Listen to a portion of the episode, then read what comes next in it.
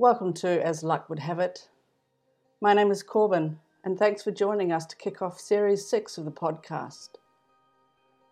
This series is titled Unlocking LUC Liturgy and seeks to demystify the elements of the worship service, which we participate in as a community each Sunday at Leichhardt Uniting. We're a church based on Gadigal and Wangal land in Sydney, Australia. You can find us at Leichhardt Uniting Church LUC on Facebook. All our sermons are on YouTube under the same name. And if you want to find out more information about our church and our team, head online to leichhardtuniting.org.au. In this episode of As Luck Would Have It, Reverend Adrian Sukumar-White is unpacking the prayer of confession, drawing upon Psalm 32. And I'll be providing the reading ahead of the sermon. This is Psalm 32 from the New Revised Standard Version. Of David, a maskil. Happy are those whose transgression is forgiven, whose sin is covered. Happy are those to whom the Lord imputes no iniquity, and whose, in whose spirit there is no deceit. While I kept silence, my body wasted away through my groaning all day long. For day and night your hand was heavy upon me. My strength was dried up as by the heat of summer. Selah. Then I acknowledged my sin to you and I did not hide my iniquity. I said, I will confess my transgressions to the Lord, and you forgave me the guilt of my sin. Selah. Therefore, let all who are faithful offer prayer to you. At a time of distress, the rush of mighty waters shall not reach them. You are a hiding place for me. You preserve me from trouble. You surround me with glad cries of deliverance. Selah.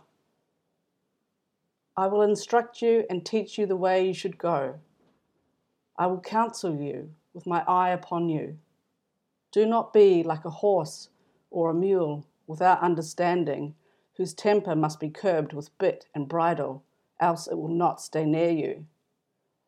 Many are the torments of the wicked, but steadfast love surrounds those who trust in the Lord. Be glad in the Lord and rejoice, O righteous, and shout for joy, all you upright in heart. Thus ends the reading. Now here's the sermon from Adrian. Enjoy. Today we bring we begin a four-week series that we're calling Unlocking LUC Liturgy. For those who are familiar with our liturgy, you'll know that we follow a set pattern of worship each week. Some words and responses will change with the church's liturgical seasons, and occasionally we'll throw out the whole thing and do something completely different, but most of the time you'll be able to see a consistent order to our worship. It's important to recognize that this is entirely intentional, and there's a few good reasons for it. First, it creates a space where those who may be new to church can find their way into the regular patterns of worship and it helps them become more familiar with the community's practice. The other primary reason, though, is that as a church, we are one small part of the global body of Christ. And one way that we remain connection, connected with the worldwide church is to share in the same or in similar patterns of worship. Most Catholic and Protestant churches would recognize the importance of a fourfold pattern of worship that has been part of the church's practice for hundreds, if not thousands, of years. This is the pattern. First, we gather to worship God. We gather as the people of God. And in this part, we will share in a call to worship songs and various prayers, including the prayer of confession, which will be the main focus of this week's sermon. The second part is hearing the word. And this comes in the form of a scripture reading or readings and a sermon, where we hear and explore a biblical story or stories and consider what it means for us as followers of Jesus today. And Radhika will have more to say on this next week, specifically around the sermon response. The third part is our responding to the word, which usually includes some form of financial offering, some prayers for others, and may include sharing in the Lord's Supper together. And the final part is the sending of the people of God. And this can include an affirmation of faith, which I will talk more about in week three, as well as a blessing and or a benediction. Of course, there are more components of a worship service and more to our worship services, but generally everything will fit into this fourfold pattern. It's also important to recognize that there are sometimes local customs that are not necessarily universal but still hugely important. For example, at LUC and in many churches around Australia, we will begin with an acknowledgement of country, which Radhika will explore in our fourth and final week of this series, to coincide with a day of mourning for our First Nations people, which is an annual tradition, uh, the, the Sunday before Australia Day or Invasion Day. Now, the reason I wanted to give a bit of church liturgical history and practice to begin today is to both frame this four week series as a whole, but also because this pattern provides some of the context to help us understand why something like a prayer of confession is important. But before we do talk about the prayer of confession some more, we need to take a step back and talk about the most favourite of church topics sin.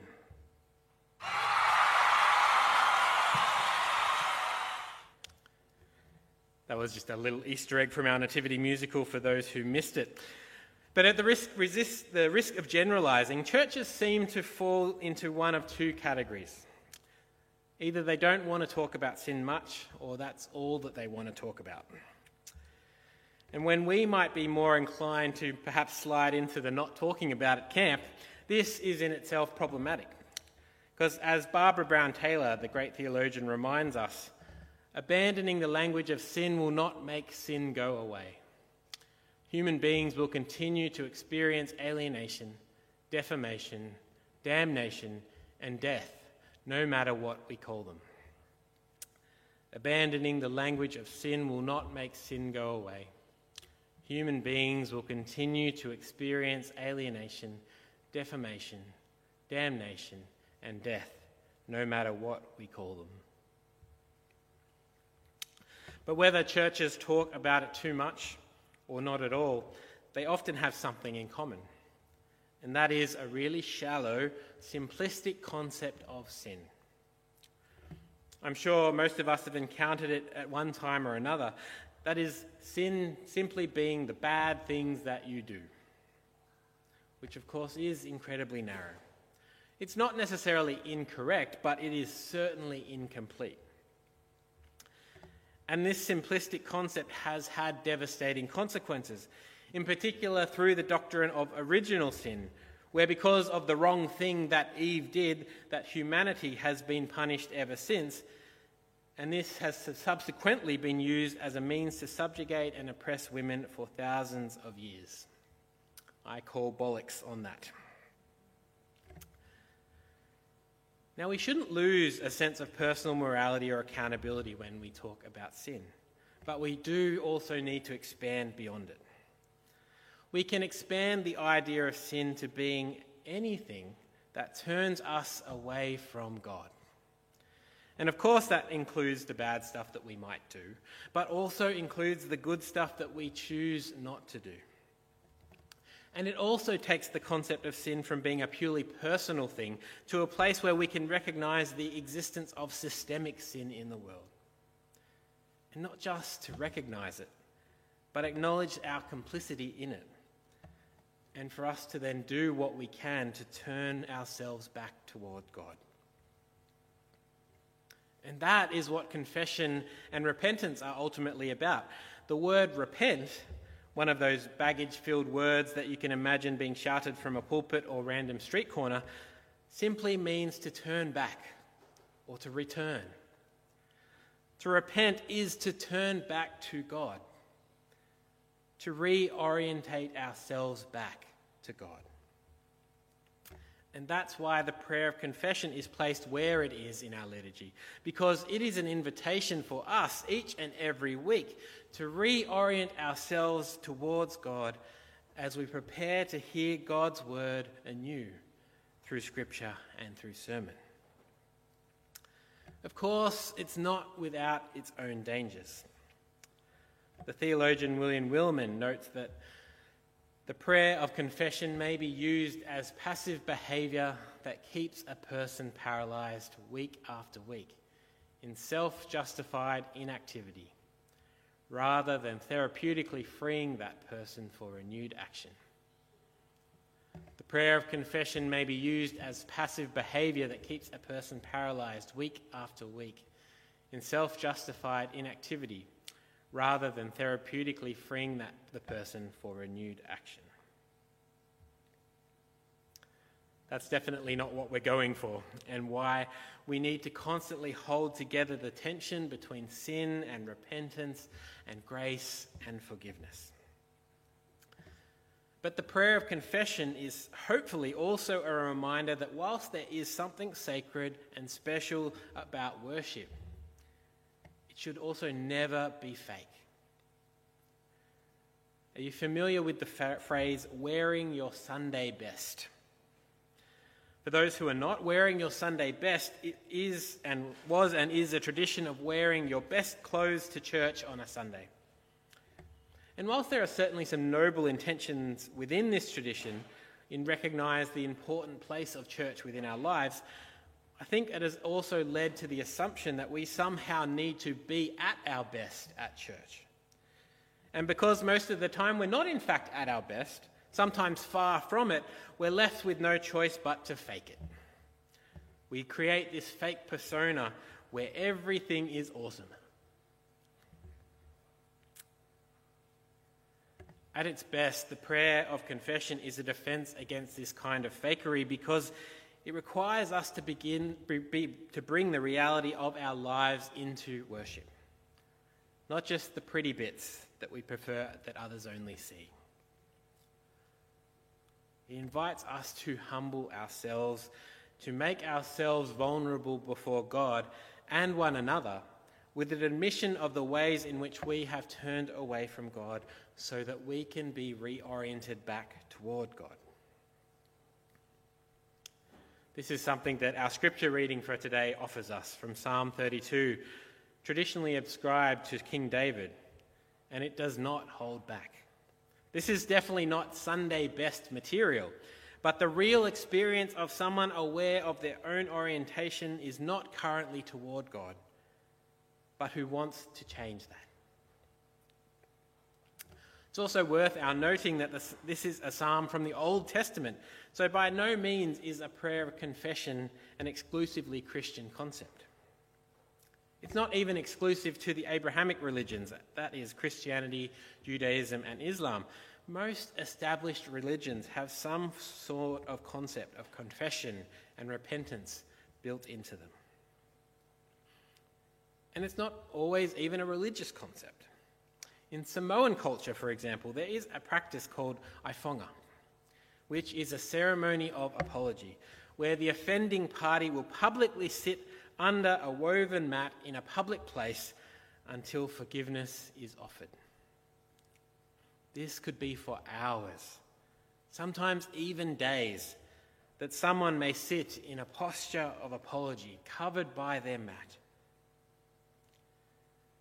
And the act of forgiveness is the wronged party physically removing the mat from the offending party.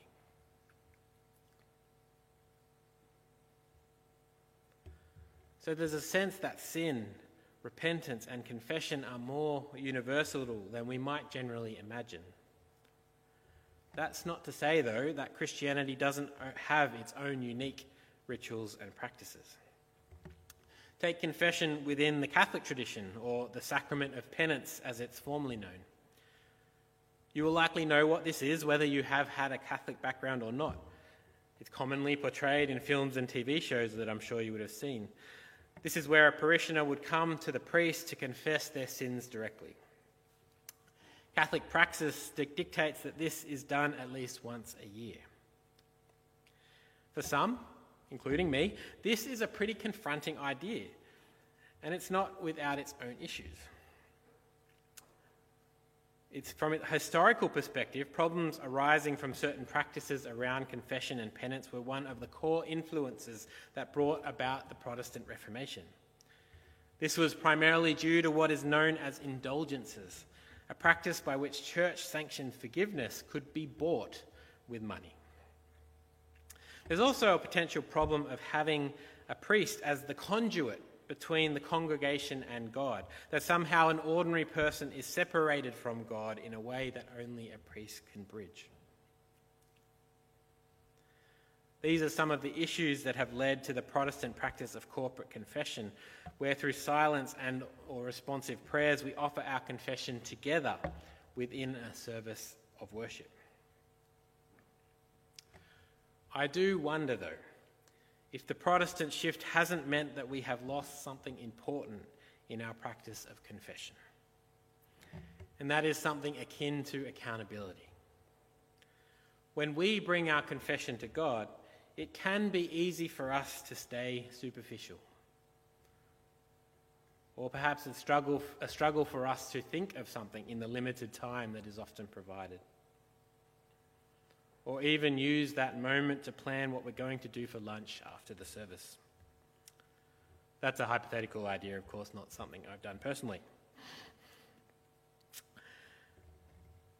And having a superficiality around it, the prayer of confession is a problem for us when we forget that confession is one important step to the more important concept of reconciliation. We will have no hesitation about talking about reconciliation or the ultimate reconciliation from here. That is the re- reconciliation of all things to God, as mentioned in, one, in Colossians 1. It's another way for us to talk about the kingdom of God, the ultimate future that we hope for, that God will bring to us. But what we forget is that the reconciliation of all things to God is the reconciliation of all things. That it is our own reconciliation to God. It is God's reconciliation with us, and it is our reconciliation with each other. And confession is the first step of reconciliation. And another problem arises when we see it as the only step that our act of confession is all that is necessary for reconciliation. Barbara Brown Taylor talks of how there are at least four steps confession, pardon, penance, and restoration to community. And I think it's the step of penance where we often drop the ball in a bunch of ways. For one, we rarely talk about it in Protestant circles. And as Barbara writes, penance is the acceptance of responsibility for repair. And it is one of the most healing things that a repentant sinner can do, as well as one of the most painful. Because penance is not just about making things right with God, but with one another. It can be easy for us to confess, how, how, confess to God of how we have hurt someone close to us. But it is a whole other thing to make amends with that person ourselves. Perhaps that's why we need a weekly prayer of confession. Not only to remind ourselves that in God that we can find grace and forgiveness, but that we too have a part to play in that ultimate reconciliation. And that we have work to do in the restoration of the relationships that we ourselves have harmed. And it's why our weekly prayer of confession always ends with a declaration of forgiveness. It is a moment of grace, a foretaste of the reconciliation that is to come, to liberate us for the work of restoration that lies ahead. Hear then Christ's word of grace to us. Your sins are forgiven.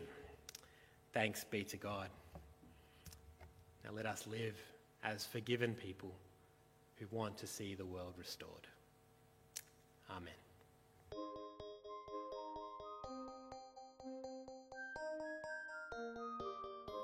Thanks for joining us for this episode of As Luck Would Have It, proudly presented by Leichhardt Uniting Church.